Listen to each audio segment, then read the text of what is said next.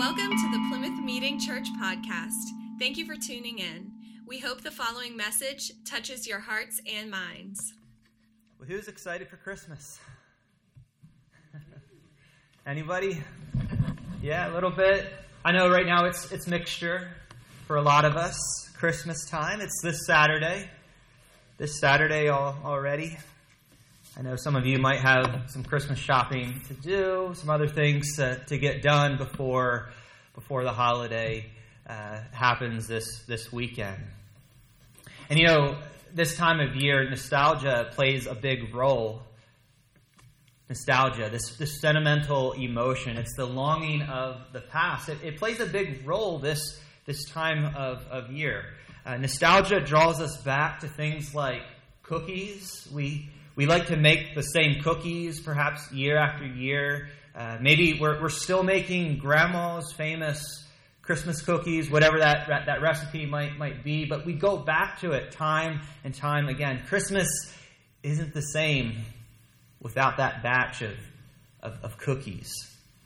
Maybe it's music. We, we like to listen to the same songs over and over again. There, there's classics. You know, the, the, some of those Christmas classic songs that you hear on the radio, like they are unmovable. You cannot get them like not to play those songs. They are going to be played year after year after year. They are classics. We keep going back to them. And then, of course, there's there's movies. I'm a big fan of Muppets Christmas Carol. That, that actually might be my favorite movie of all time, not just Christmas movies. I don't know. It's a Wonderful Life. There's a, there's a new classic, Elf. You guys like Elf? uh, Charlie Brown Christmas. So, so there, there's a lot of uh, movies, music, cookies, traditions we keep going back to. It's the nostalgia. We, we keep going back to it. We need to be filled with this emotion.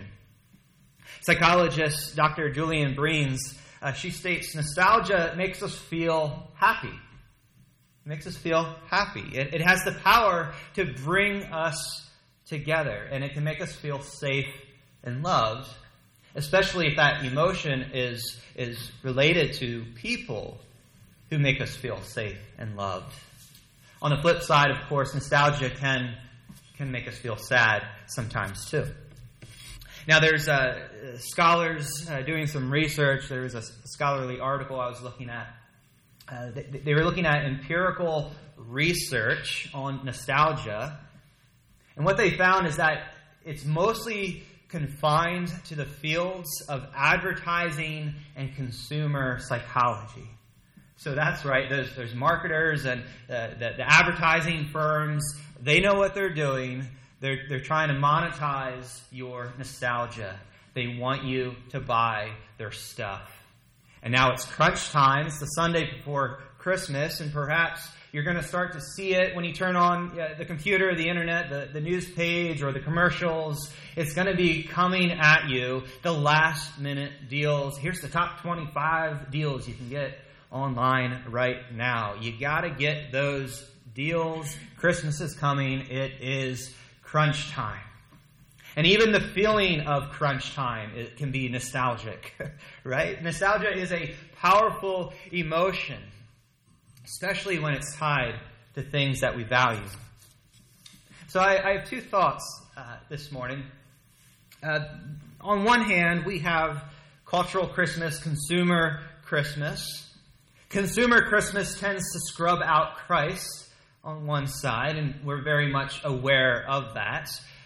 On the other hand, on the other side, we need to be careful because I think nostalgic Christmas, even the Christian kind, has a tendency to scrub out some of the details of the Christmas story. Nostalgic Christmas has a tendency to scrub out the harsh reality that the biblical Christmas story takes place in.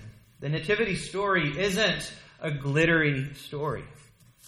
And so this morning, I would like to consider some of the harsh, some of the unvarnished moments in our Christmas story.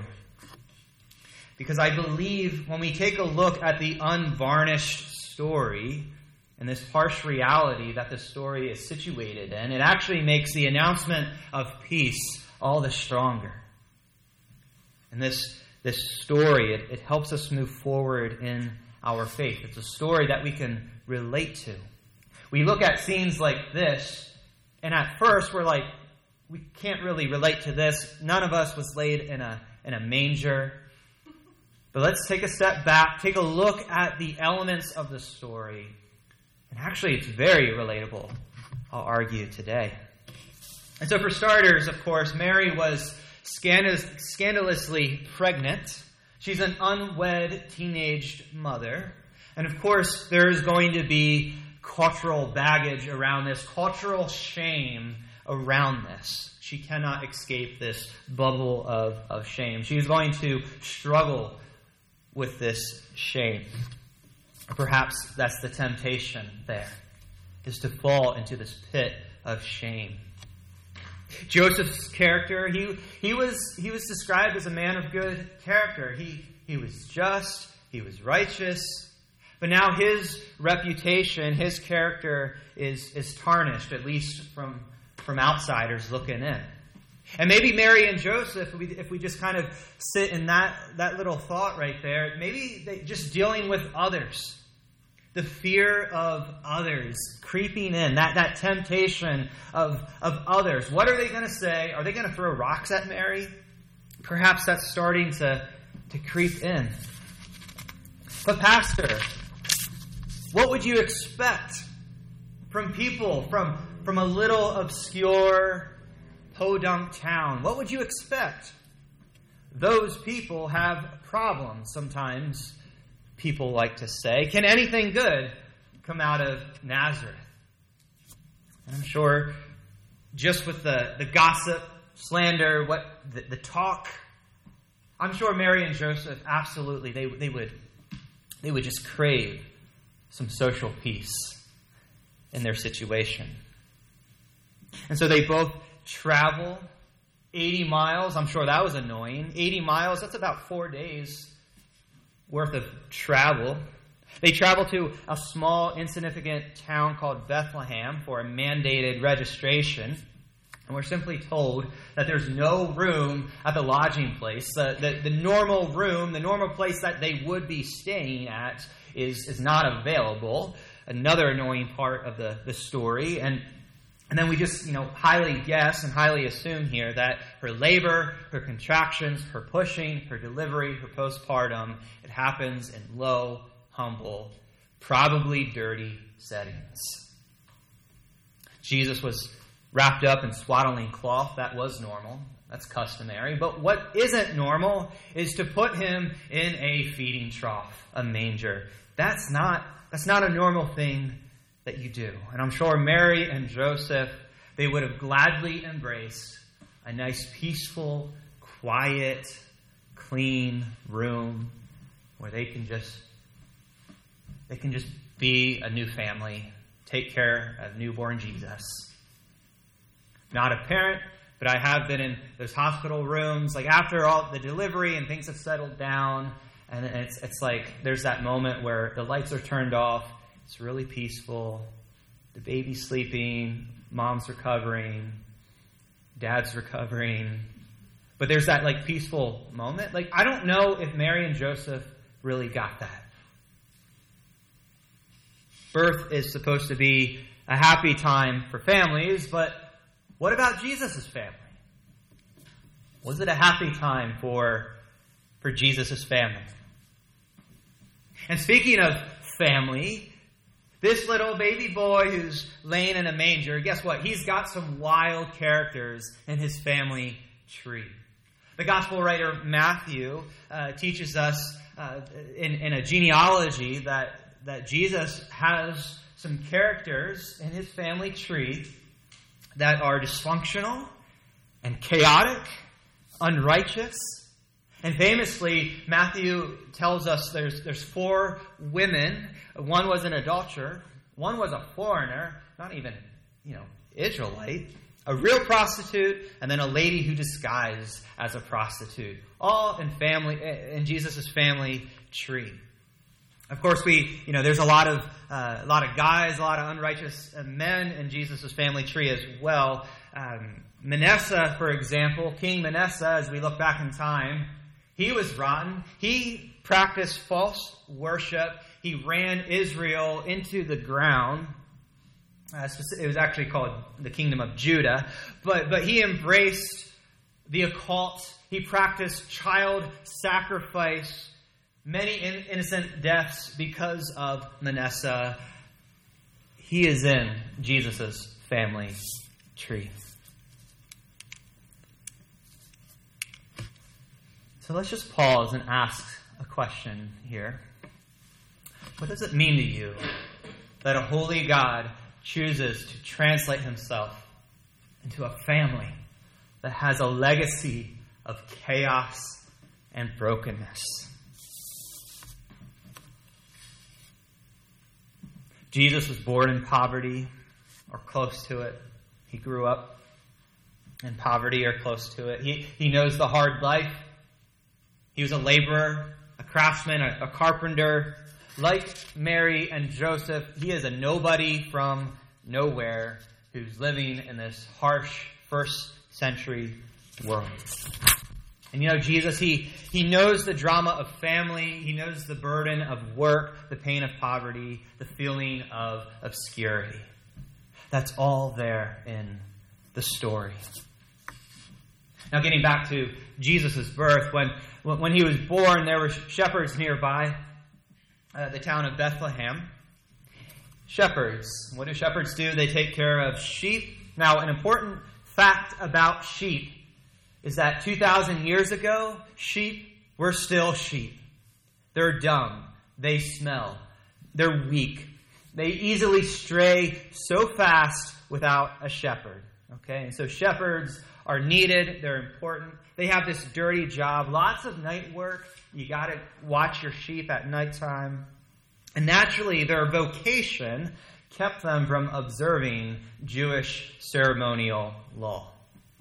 And actually, during this time, even though they have an important job of taking care of, of sheep, sheep that would go to Jerusalem potentially for, for sacrifice, they have an important job, but yet at the same time, shepherds were despised. They had a bad reputation. And there's this, this thing called the, the Talmud. It's kind of like the Jewish encyclopedia of law and life. The Talmud actually says that shepherds are disqualified from bearing witness in Jewish courts.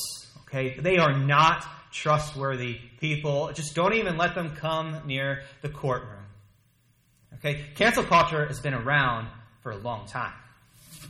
All right? They're canceled. You cannot just, just stay away from the courthouse. We don't trust you. We don't like you.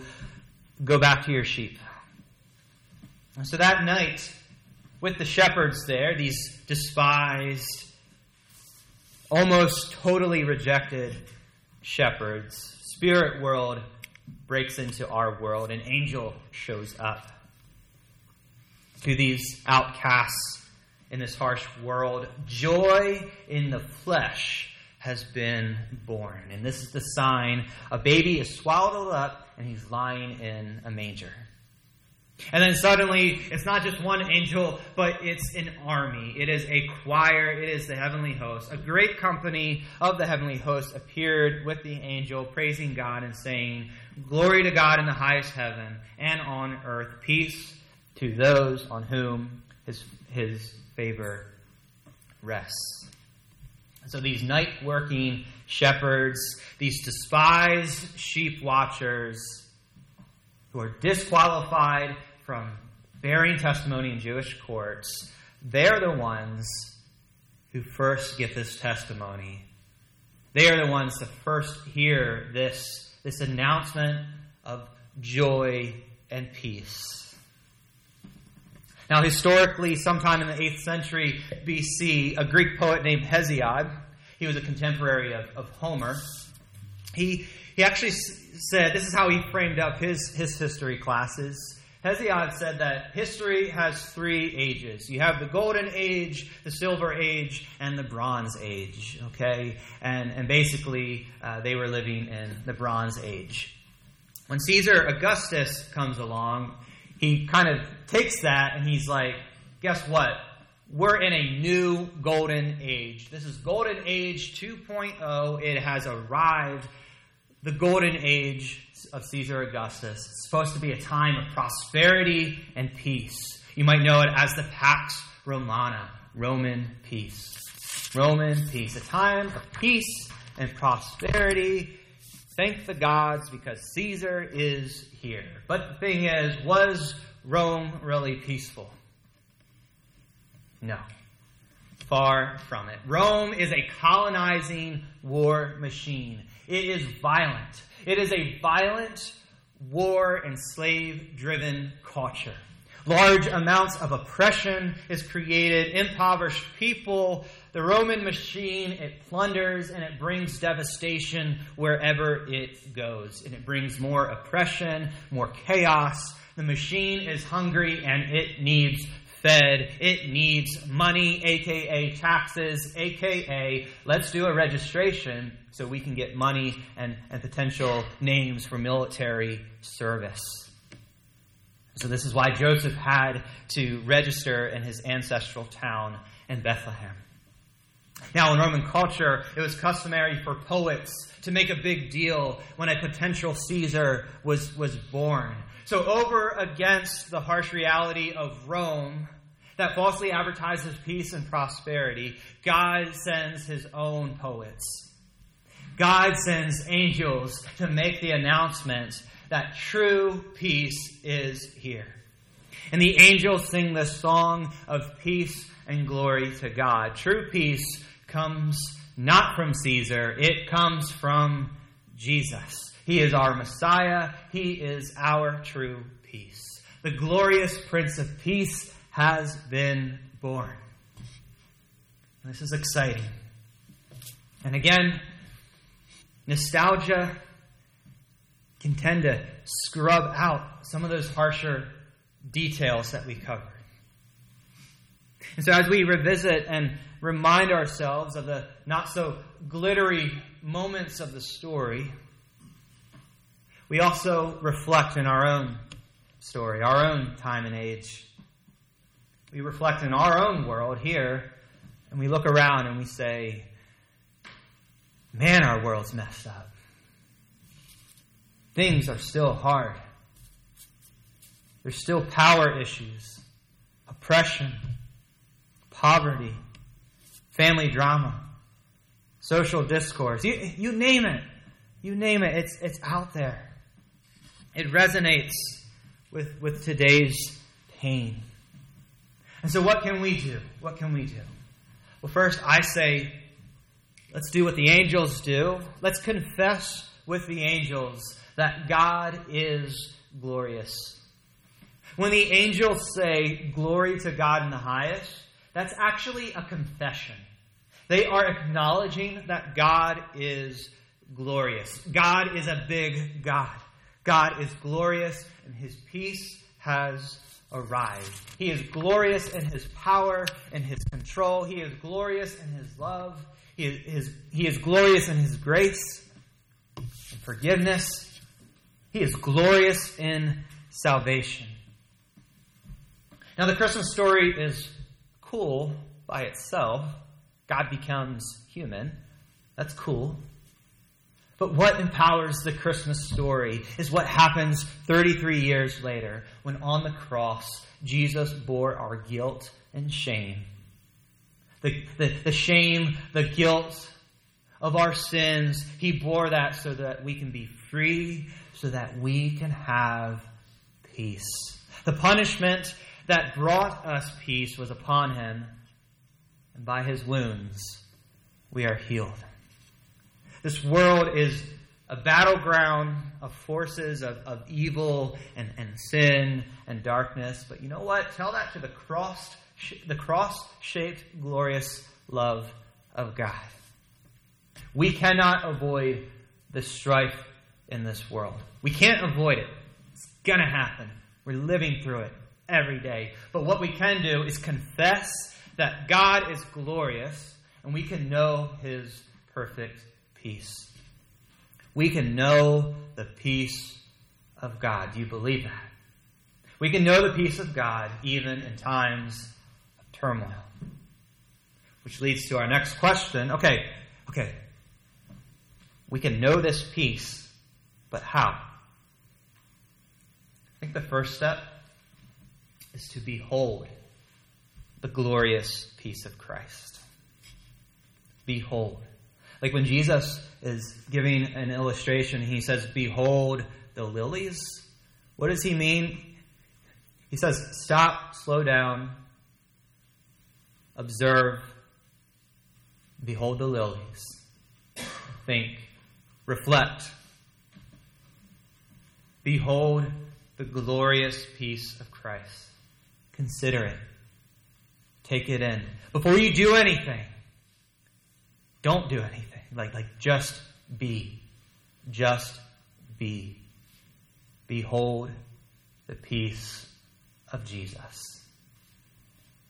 I think that's our that's our entry point into knowing the peace of Christ. And next, I think uh, uh it's, it's an encouragement here how we can know the, the, the glorious uh, peace of Christ. We, we behold the, the glory, we behold Christ. And then we can start taking some actions. And I encourage you to, to keep your, your thought life happy. Happy. Keep your thought life godly. That's what I meant to say. Okay? So this is where we can get into our disciplines like, like pray and, and meditate and journal. Turn off, turn off the TV. Put on some worship music. Paint something. Draw something. Behold Jesus. Slow down. Take care of this thing. Take care of this thing. Trust in God every step of the way. Be devoted to Jesus. And I think as, as we practice our devotion, our attitude will continue to be steady, will continue to be uh, stable. At least more and more. And, and Jesus' big love will, will, will come into our lives. And it, it's glorious. Jesus' big, big love is glorious. And, and when we focus on that, when we focus on how big his love is for us, how big his peace is for us, then the things of earth grow strangely dim. And we're not shaken so much by the harsh world. It's easier said than done, but we're invited to trust. We're invited to, to keep our, our thought life focused on Him. And you can know His peace. It's this assurance that you have through any circumstance. Keep, keep going, keep focusing. And next, if you are a believer, know that you have favor with God. When the angels sing, Glory to God in the highest heaven, and on peace to those on whom his favor rests, that's not a broad brush, worldwide peace for all humankind. This is, this is nuanced here, okay? Specifically, child of God, this is a peace that is limited to you. You obtain favor with God the Father by believing in Jesus the Son. Okay? And I want you to remember this, child of God, that you have favor. You have favor with God the Father. When you're dis- disrespected, remember this. When you're disregarded, when you're pushed aside. You have favor with God Most High. You can, you can confess that with the, with the angels. You get to sing that with the Christmas angels every single day. And so, yes, this world is harsh. Jesus was born into it, he was born low. Jesus identifies with the low the oppressed, the impoverished. Families are broken, dysfunctional, and chaotic. Jesus comes to rebuild families. The world needs righteousness. Jesus is the one who makes us right with God. Character assassination still happens all the time. Let's be real, it happens in our own congregation too character assassination. Society still creates outcasts. It still despises people. Jesus was rejected so that we can be accepted. The gods of violence and greed, those idols, they're still around today. But Jesus disarmed the powers and the authorities. He turns them into a public spectacle, and he triumphs over them by the cross. Shame culture? Oh, you better believe that's still alive today. Shame culture, still alive and well today, but Jesus bore our shame so we can be free, so that we can have the glorious peace of God. And you know what? The world doesn't need a call to arms, it needs a call to his arms. And we have that available today. And I would say that's what makes us evangelical. Because we can tell the world where healing is found. The difference between us and them, to use that language, insiders and outsiders, the church and the, and the not church, the difference is we know where to get help. We know where peace is. We know who peace is.